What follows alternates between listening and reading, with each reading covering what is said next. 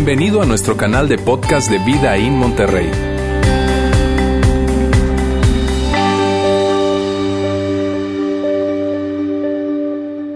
Es un gusto estar con ustedes nuevamente y, y miren, la verdad estoy muy emocionado porque el título de esta serie significa mucho para mí.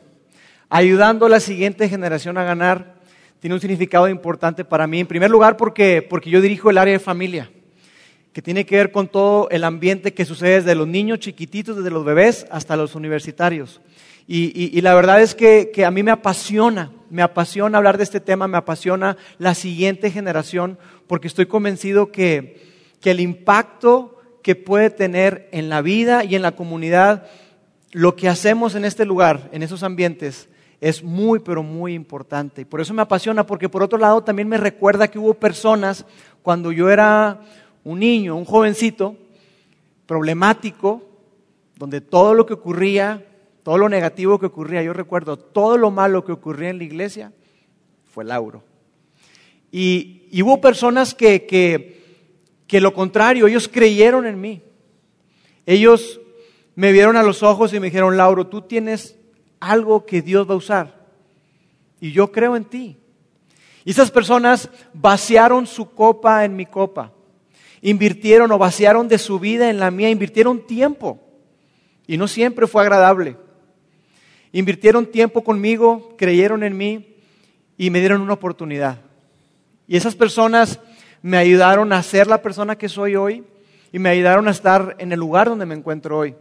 Por eso es que, que hablar de, de ayudar a, a, la siguiente generación a ganar me apasiona. Y si tú lo piensas por un momento, seguramente hubo personas en tu vida que hicieron exactamente lo mismo.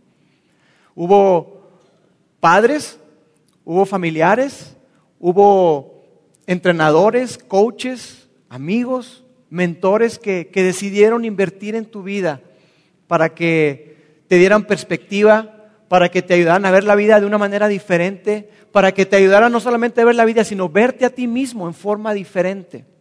Y esas personas definitivamente estoy convencido que marcaron tu vida. Y hoy tú puedes decir, mira, sabes que yo estoy en este lugar y soy la persona que soy gracias a tal o cual persona. Y es por eso es que es tan relevante que hagamos esta serie y que hablemos de eso en la iglesia, porque hoy en esta era de la información donde todo está a un clic de distancia, ¿no es cierto? La generación, las diferentes generaciones no necesitan información. Necesitan personas que les ayuden a darle contexto, a tener la perspectiva correcta de tanta información que está circulando. Eso es lo que se necesita. Y necesitan personas como tú y como yo, que les hablemos y que les podamos compartir de nuestras experiencias, de nuestro conocimiento, de sabiduría que hemos obtenido a lo largo del tiempo, de reflexionar en las experiencias porque la experiencia no te hace más sabio, sino la reflexión sobre la experiencia, eso es lo que te hace sabio y que tú puedas compartir eso, eso que has recibido, eso que tienes en tu vida y lo puedas vaciar en la vida de otras personas. Por eso es tan relevante que hablemos de eso.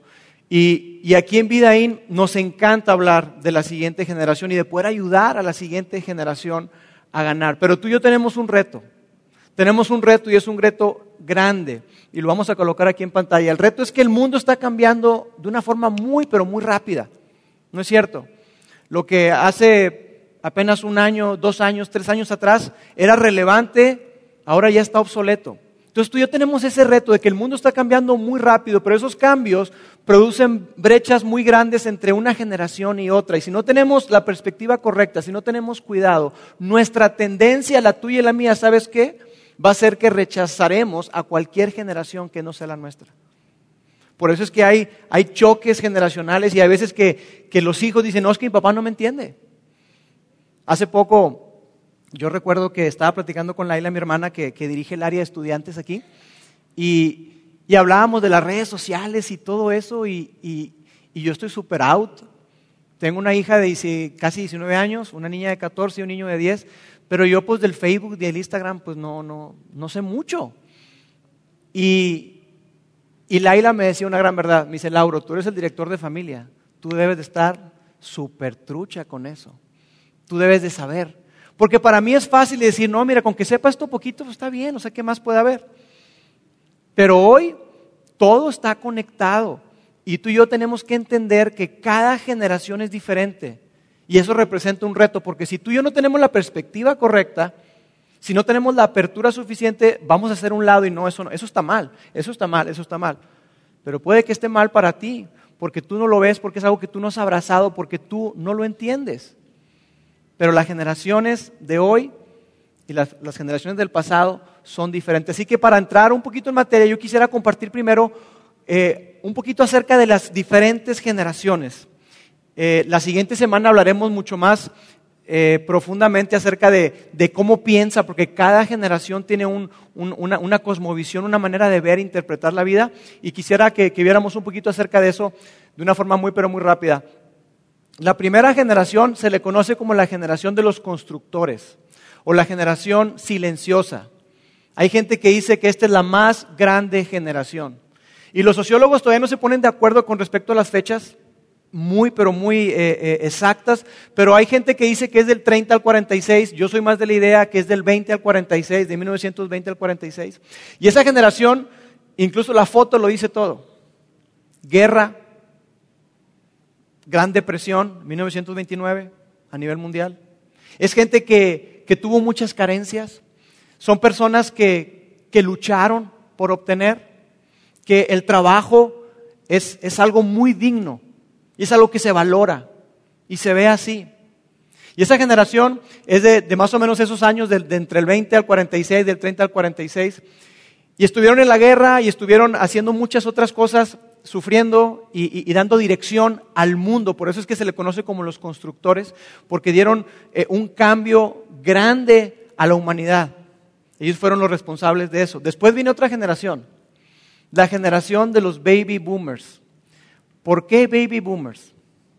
Porque después de que todas estas personas están en la guerra, pues extrañaban mucho a sus esposas.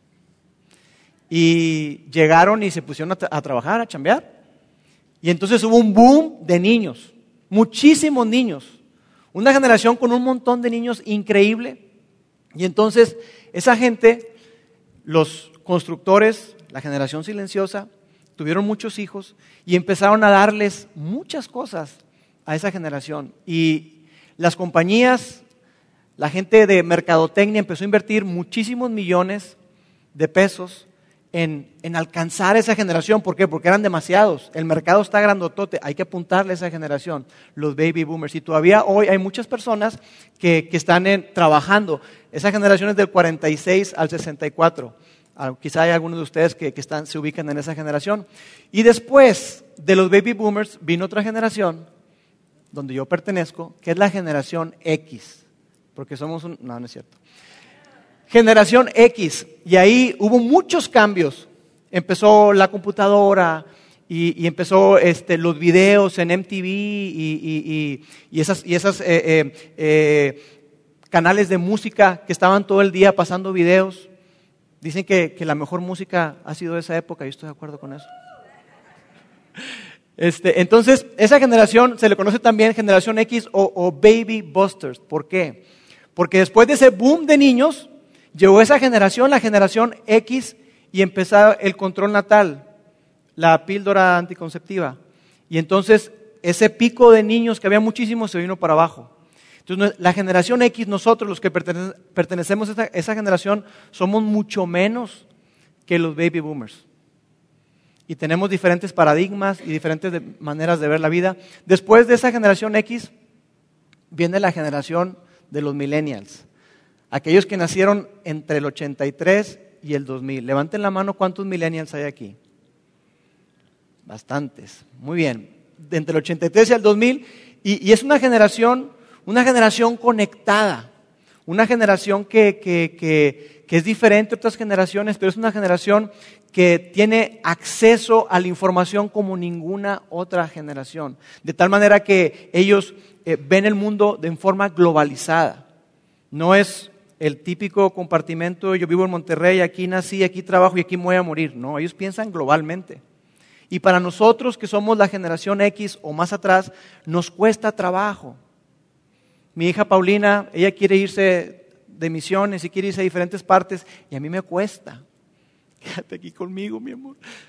Me cuesta, pero esta generación así piensa. Mi hija nació en el año 99, diciembre del 99. Ella es milenio. Y después de los millennials viene la generación Z, que para ellos, eh, del 2001 al 2018, esta generación Z es, como un híbrido y, ellos, los que nacieron en esta época, este aparatito no es una herramienta, no es algo que les sea útil, eso es, parte de su vida. Miren, le hicieron una, encuesta a, a, jóvenes en esta generación, finales de, de, los millennials y generación Z, del 95 para acá, y que si tuvieran que escoger entre perder su teléfono celular o su dedo meñique, ¿qué escogerían?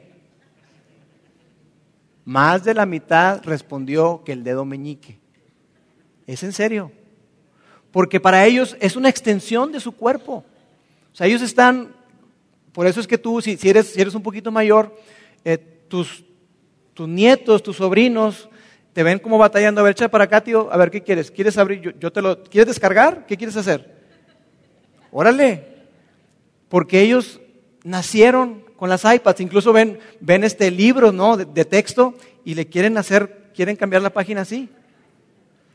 Porque la computadora, el iPad, el iPhone, todos los eh, teléfonos eh, eh, inteligentes forman parte, forman parte de ellos. Así que cuando tú y yo pensamos en ayudar a la siguiente generación, podríamos pensar fácilmente que se trata de enfocarnos en alguna de estas generaciones. Y quizá tú piensas y digas, bueno, la siguiente generación, pues son ellos. Esa es la siguiente generación. Pero no. Esta serie no es sobre cómo ayudar a los millennials, sobre cómo ayudar a la generación Z, sino es para todos nosotros. Entonces, para ponernos en la misma página, yo quisiera que definiéramos dos cosas. Primero, qué es o quién es la siguiente generación. Y lo segundo es qué es ganar. Y la, la siguiente generación, de una manera muy, pero muy sencilla, es esta. Es cualquier persona que viene detrás de ti. Esa es la siguiente generación. Cualquier persona que viene detrás tuyo. Entonces, si tú tienes 70 años y tú ya te jubilaste, la siguiente generación no son necesariamente tus nietos. La siguiente generación es esa persona que está a punto de jubilarse, que tiene quizá 68, 65 años y que está en ese proceso. Esa es la siguiente generación porque ellos vienen detrás de ti. La siguiente generación para una persona que está en, en universidad son las personas que vienen o que están en preparatoria en este momento.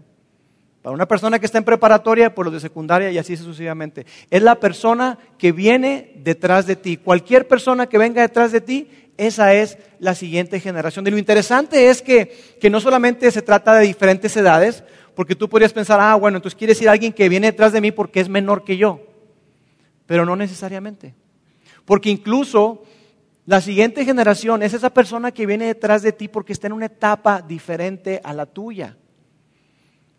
Tú te acabas de casar, o tienes poquito, tienes un año de casado, año y medio, dos años. La siguiente generación pueden ser tus compañeros y tus amigos que todavía no se casan y que tú tienes mucho que agregarles y mucho que darles a ellos cuando se trata de pensar en el matrimonio. Tú tienes mucho que decir porque tú ya estás casado. O quizá tus pares, gente, gente con la que tú convives, con la que estás interactuando, eh, son, son, personas que, que son de tu misma edad y ambos están casados, pero tú ya tienes hijos. Están en una etapa diferente. ¿Sí me hago entender? Cada uno de nosotros estamos en etapas diferentes y hay alguien que viene detrás de ti. Para mí, yo tengo amigos, tengo gente que, que va más adelante que yo, porque igual tienen, tienen hijos, igual que yo, pero sus hijos ya están en carrera o ya salieron de carrera, ya están trabajando, mis hijos apenas van a entrar a la universidad, mi hija mayor. Estamos en diferente etapa. Así que cada generación representa un desafío. Pero tú y yo tenemos la gran oportunidad de poder invertirnos en esas personas, de invertirnos en cualquier persona que viene detrás de ti para ayudarles a ganar. Y entonces la pregunta es, ¿qué es ganar? Cuando hablamos de ganar, ¿a qué nos referimos? Y mira, la realidad es que cuando pensamos en ganar, tú y yo muchas veces pensamos en, en, en, en obtener, en tener más y mejor. Eso es ganar. Ganar es que yo tenga la suficiente preparación, que tenga una buena educación. Y por eso muchas veces los papás invertimos, invertimos muchísimo dinero para educar a nuestros hijos, porque tenemos la noción de que si yo lo meto a una buena escuela, va a estar bien preparado, va a tener buenas conexiones y eso le va a ayudar a que pueda obtener un buen trabajo. Y ese buen trabajo le va a llevar a tener un buen carro y una buena casa y muy probablemente una buena esposa y unos buenos hijos. Y aunque no lo expresamos de esa manera, bueno, algunos sí, aunque no lo expresamos de esa manera, muchas personas piensan así. Piensan que ganar se trata de obtener más, de tener mucho más. Y yo quiero proponerte algo y quiero decirte que, que ganar no necesariamente es eso. Que de hecho ganar no es mejorar el estatus de vida. Eso no es ganar. Ahora yo quiero que, que entiendan algo. Yo no estoy en contra de mejorar el estatus de vida. Muchos de nosotros que somos padres, ¿no es cierto que queremos lo mejor para nuestros hijos? Y queremos darles las mejores oportunidades, darles la mejor ropa, darles la mejor escuela, darles lo mejor. Todos nosotros queremos eso. Pero ganar no necesariamente es mejorar el estatus de vida, porque tú y yo conocemos gente con mucho estatus. Conocemos gente que tiene un nivel muy, pero muy alto y la sensación cuando tú y yo los vemos y platicamos con ellos, vemos su vida, los observamos y decimos, ¿sabes qué? A mí no me da ninguna sensación de que, de que vayan ganando. De hecho, al contrario, yo noto una, una gran insatisfacción en su vida. ¿Listo? Pero ¿por qué? Si tienen todo, tienen un estatus. Entonces, ganar no es eso. Ganar está muy lejos de eso. No estoy en contra de mejorar el estatus de vida, pero si solamente le apuntamos a eso tú y yo, nuestra visión es demasiado corta. Porque Dios anhela y desea algo mucho más grande para ti y para mí. Entonces, mejorar, perdón, ganar quiero proponértelo de esta manera. Ganar es proveer un mejor estándar de vida. Ganar es proveer un mejor estándar para la vida.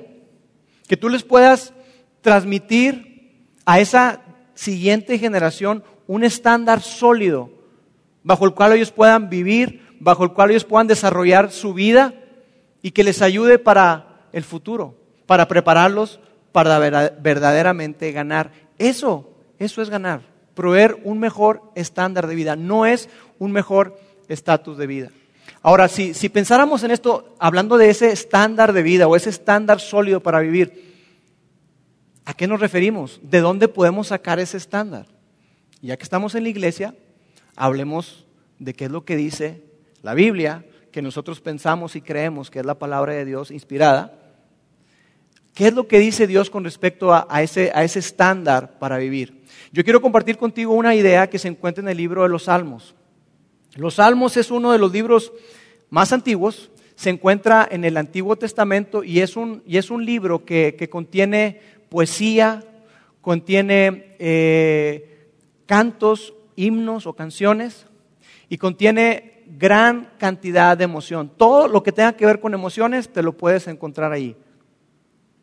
Desde enojo, cuando David, por ejemplo, le reclamaba o le, decía a Dios, Dios, ¿qué onda? ¿Dónde estás?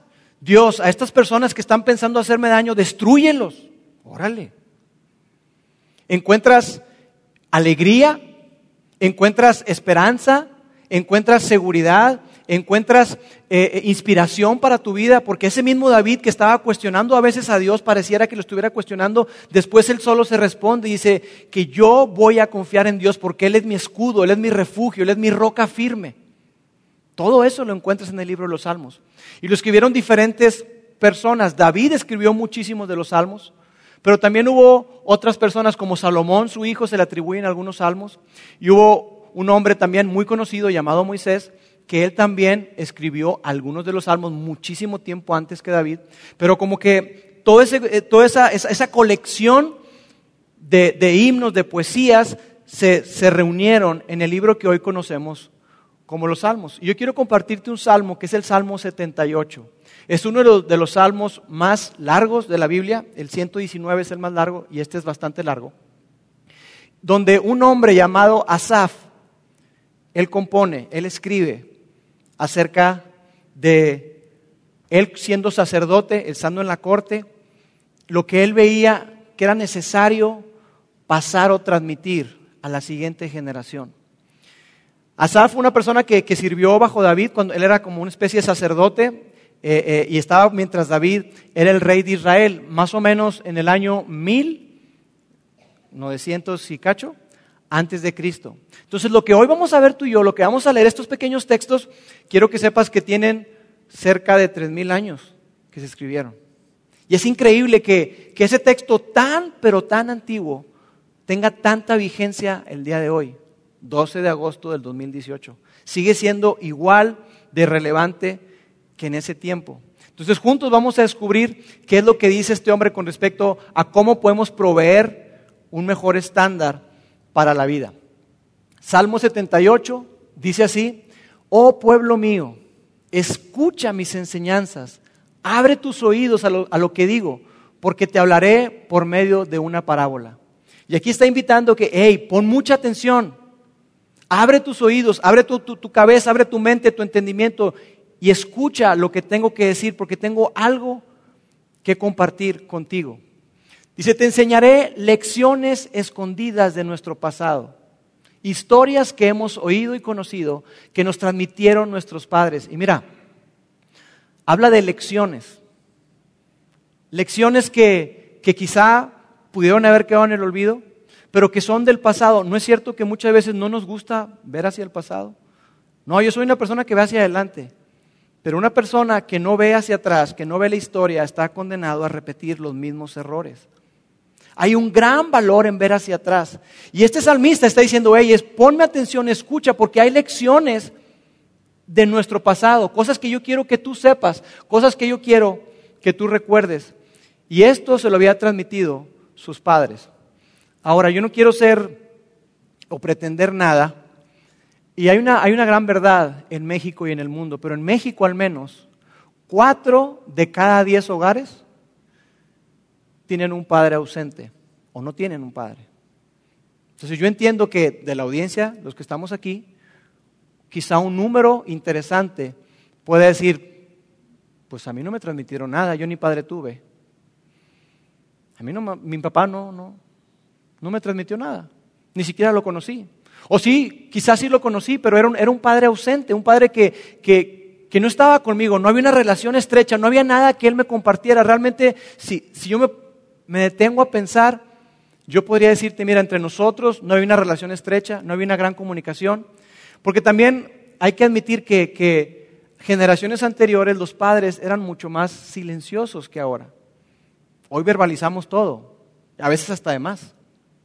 Y hasta queremos hacer como que si nuestros hijos fueran nuestros cuates, nuestros amigos, cuando nuestro rol es ser papá, no amigo. Pero ahí está hablando acerca de que hubo algo que esos padres transmitieron. Y continúa el texto, dice, no les ocultaremos estas verdades a nuestros hijos, a la próxima generación le contaremos. Y mira, toda esta serie surgió de este texto. A la próxima generación le vamos a decir, le vamos a contar, no vamos a ocultar la verdad, porque es necesario que esta generación y cada siguiente generación conozca, que tú y yo le podamos contar y contarle qué. ¿A qué nos invita a contar? Dice ahí, le contaremos de las gloriosas obras del Señor, de su poder y de sus imponentes maravillas. Le vamos a contar a esa generación de lo que Dios ha hecho, de sus obras, de su poder y de sus maravillas, todo lo que Dios había hecho, porque se estaba refiriendo a lo que Dios había hecho con el pueblo de Israel. Lo que Él había hecho durante todo ese tiempo, de cómo lo sacó en el desierto. Dice, Continúa, por favor. Dice, pues emitió sus leyes a Jacob, entregó sus enseñanzas a Israel, les ordenó a nuestros antepasados que se las enseñaran a sus hijos. Entonces no es solamente contar, sino enseñar. Y la pregunta para nosotros hoy, esta mañana, es, ¿qué estás contando? ¿Qué te contaron primero? ¿Qué te contaron tus padres? ¿Qué te contaron esas personas que has tenido, que te han acompañado? ¿Qué te han contado? Y una pregunta más importante es, ¿qué estás contando tú? ¿Qué discurso estás dando? ¿Qué palabras compartes? ¿Y qué enseñas?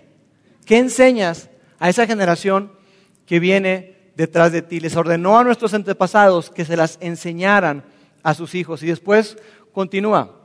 Dice, para que la siguiente generación las conociera, incluso los niños que aún no habían nacido, y ellos a su vez las enseñaran a sus propios hijos. Aquí está hablando de poder transmitir una generación a otra esas verdades, esa historia. ¿Qué historia? Asaf se está refiriendo a la historia de cómo fue que Dios con maravillas, con portentos, a través de Moisés, sacó al pueblo de Israel de Egipto de esclavitud.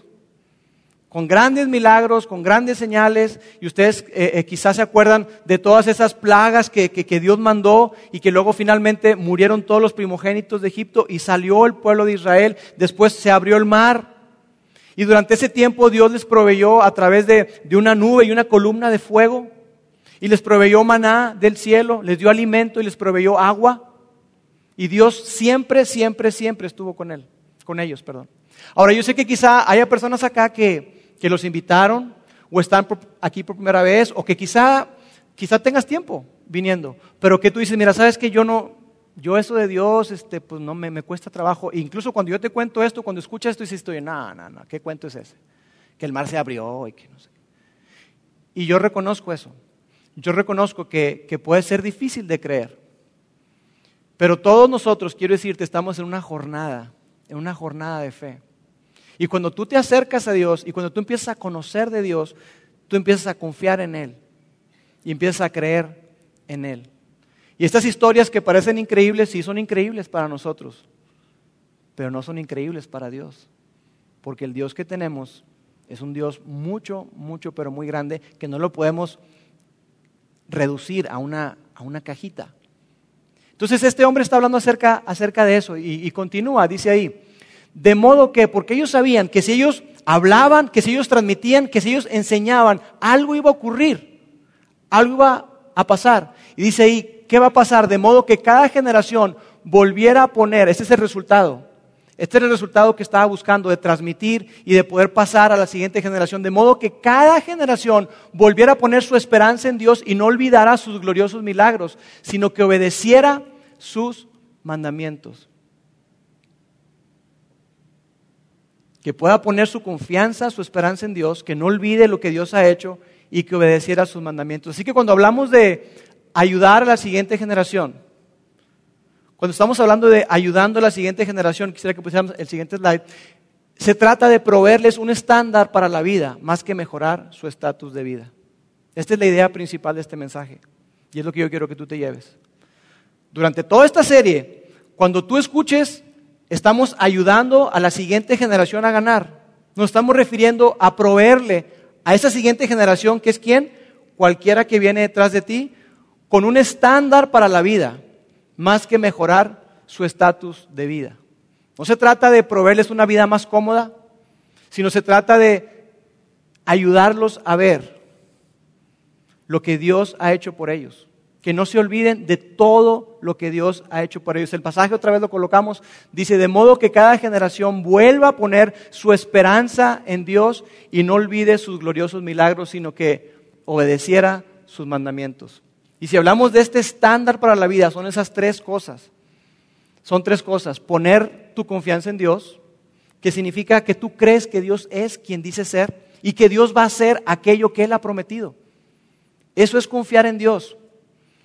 No es creer solamente que, bueno, a lo mejor existe alguien por ahí, sino es decir, sabes que yo confío que Dios es quien dice ser. Y toda relación está basada en la confianza. Por eso es tan importante que tú y yo podamos transmitir a la siguiente generación que, hey, tú puedes poner tu confianza en Dios. Y una manera en la que tú puedes eh, estar seguro de eso es recordando lo que Dios ha hecho, no olvidando sus obras. Y mira, tú y yo muchas veces pasamos por alto lo que Dios ha hecho por nosotros y en nosotros. Nos acostumbramos a lo bueno. Pero cuando las cosas no van caminando tan bien, es, Dios, ¿dónde estás? Tú y yo podemos hacer un alto y recordar, ver hacia atrás, ver hacia el pasado. Y tú y yo sabes que vamos a descubrir que en todas las ocasiones Dios ha sido un Dios fiel. Dios ha sido un Dios bueno.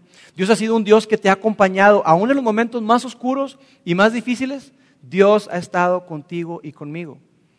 Y lo más grande que tú y yo podemos transmitir a la siguiente generación es lo que Dios ha hecho por ellos a través de Jesús.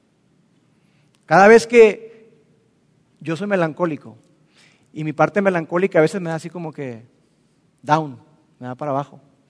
Eh, si yo no tengo cuidado porque soy muy emocional, soy sanguíneo también, entonces soy muy, soy muy emocional, me puedo ir así uh, para abajo. Y cuando yo estoy en, esos, en, ese, en ese humor así como que medio down, yo puedo ver a la cruz y yo recuerdo quién soy en Dios y lo que Él ha hecho por mí y quién es Él, que es un Dios de tanto amor que se entregó por mí. Así que eso es lo que tenemos que transmitir a la siguiente generación. Y por último, dice que obedecer sus mandamientos. Que podamos obedecer los principios, las enseñanzas de lo que Dios nos ha enseñado. ¿Por qué? Porque es un aguafiestas. No, porque Dios anhela lo mejor para ti y para mí. Dios como Padre estableció como, como resultado de una relación que ya tenemos con Él, Él ha establecido principios para que tú y yo tengamos una extraordinaria vida. Y cuando tú y yo estamos caminando con Dios, cuando estamos caminando con Él de cerca, esto ocurre.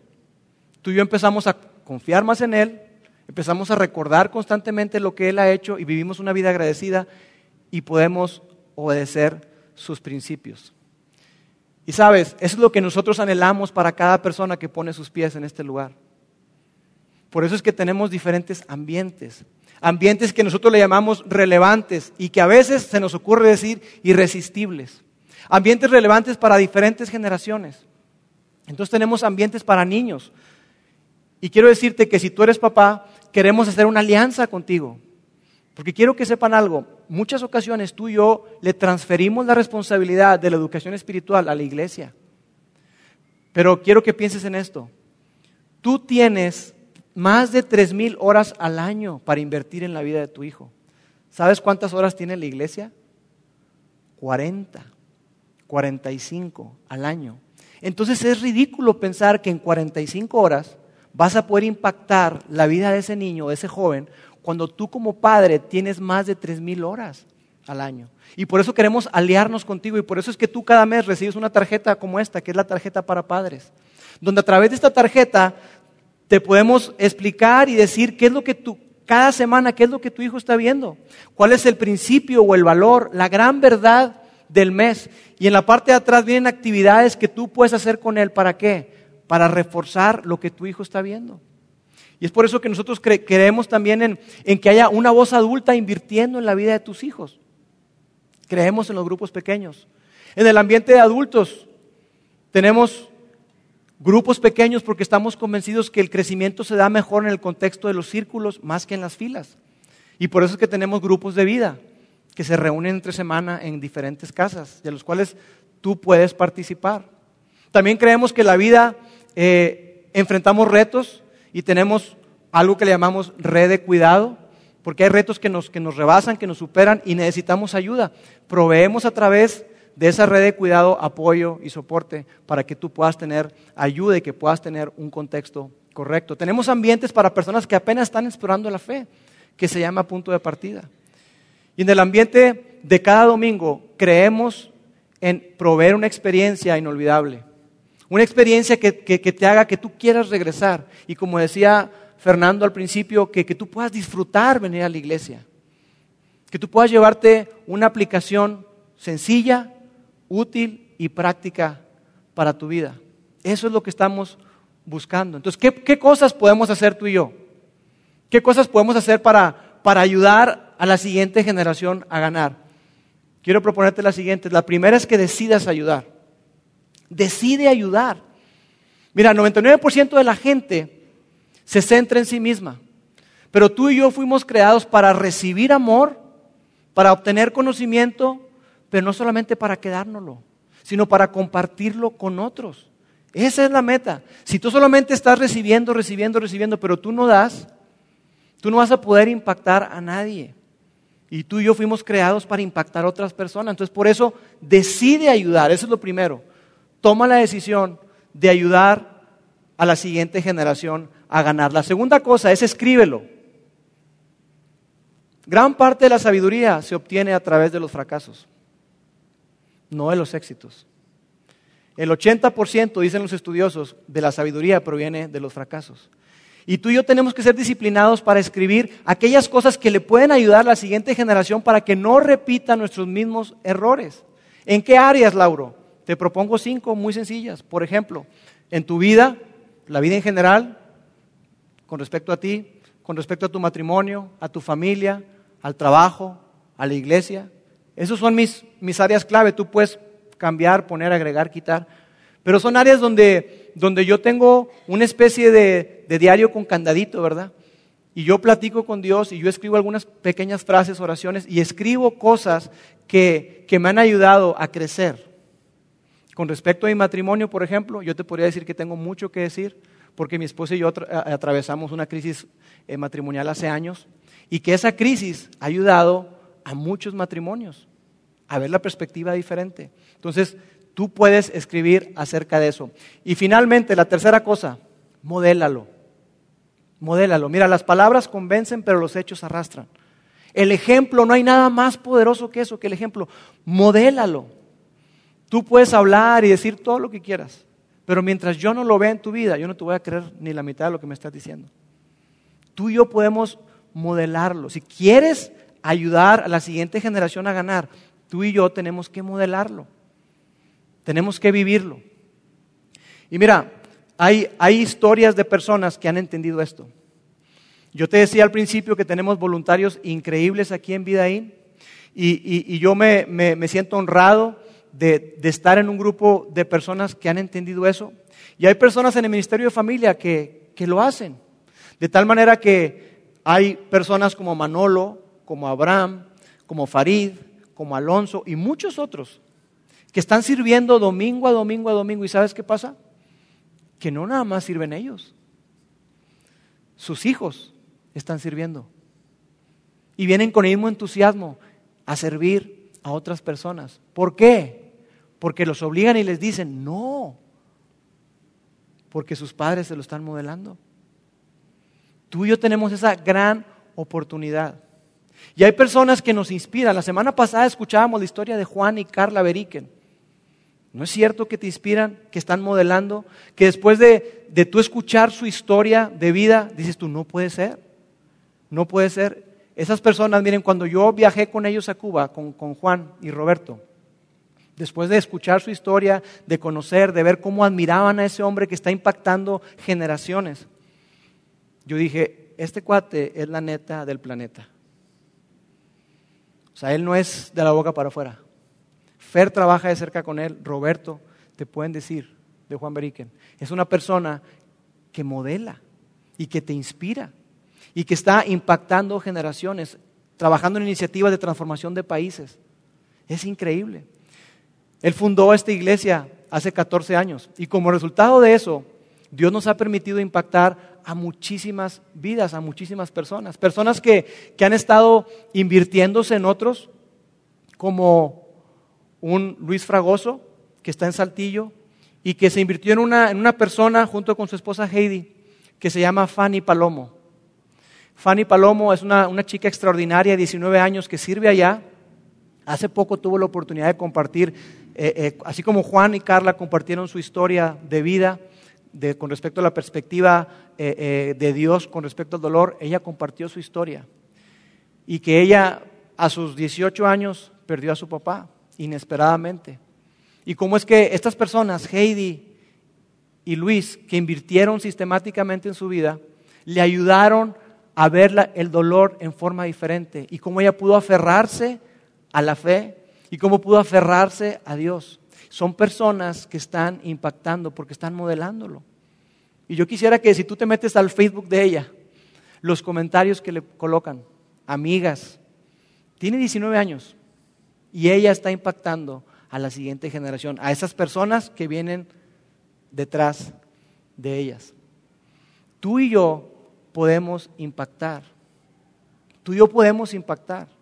Pienso en personas como Patty, que aquí está, que ha dedicado toda su vida a impactar a la siguiente generación haciendo campos de verano a lo largo de Monterrey y de todo el país. Son personas que han entendido que tú y yo podemos ayudar a la siguiente generación a ganar. Y que no se trata y con esto termino, que ayudando a la siguiente generación no se trata de proveerles un, se trata de, de proveerles un estándar para la vida más que mejorar su estatus de vida. Y que esto sea algo con lo que tú te quedes, por favor. Cada vez que tú pienses en ayudar a la siguiente generación, ¿qué les puedo dar? ¿Qué les puedo decir? ¿Qué les puedo enseñar? Ayúdalos a tener un estándar sólido para la vida. Un estándar que esté basado en los principios de la palabra de Dios. Un estándar de vida que, que ejemplifique y que muestre lo que Dios es y lo que Él ha hecho a través de Jesús. Porque es así y solo así tú y yo podremos impactar a la siguiente generación. Y quiero decirte algo, cuando tú y yo hacemos eso, cuando impactamos y ayudamos a la siguiente generación, generalmente los más impactados somos nosotros. Así que hoy que estamos arrancando y que esta es solamente la introducción, recuerda eso, tú y yo estamos en una posición para proveer a la siguiente generación con un estándar para la vida, más que mejorar su estatus de vida. Permíteme orar. Dios, te doy gracias porque a través de tu palabra tú nos enseñas de esta gran y enorme oportunidad que tenemos de ayudar a la siguiente generación a ganar. Dios, yo te pido para que tú nos ayudes a ver todo esto tal como tú lo ves, Dios. Que nos ayudes a ver a las personas que vienen detrás de nosotros. Que nos ayudes, Padre, a tomar la decisión de ayudar a la siguiente generación. Que podamos nosotros modelarlo, que podamos ser personas que, que lo vivan, que inspiren, que motiven a otros a seguirte. Dios, te doy gracias por cada persona que está acá y quiero pedirte que juntos, como iglesia, podamos impactar a nuestra comunidad. Te lo pedimos en nombre de Jesús. Amén. Gracias por haber escuchado este podcast de Vida en Monterrey. Si deseas escuchar estos mensajes en vivo, te invitamos a que nos acompañes todos los domingos a nuestro auditorio para más información sobre nuestra ubicación y horarios, entra a vidainmty.org o síguenos en nuestras redes sociales como Facebook, Twitter e Instagram. Nos vemos la próxima semana.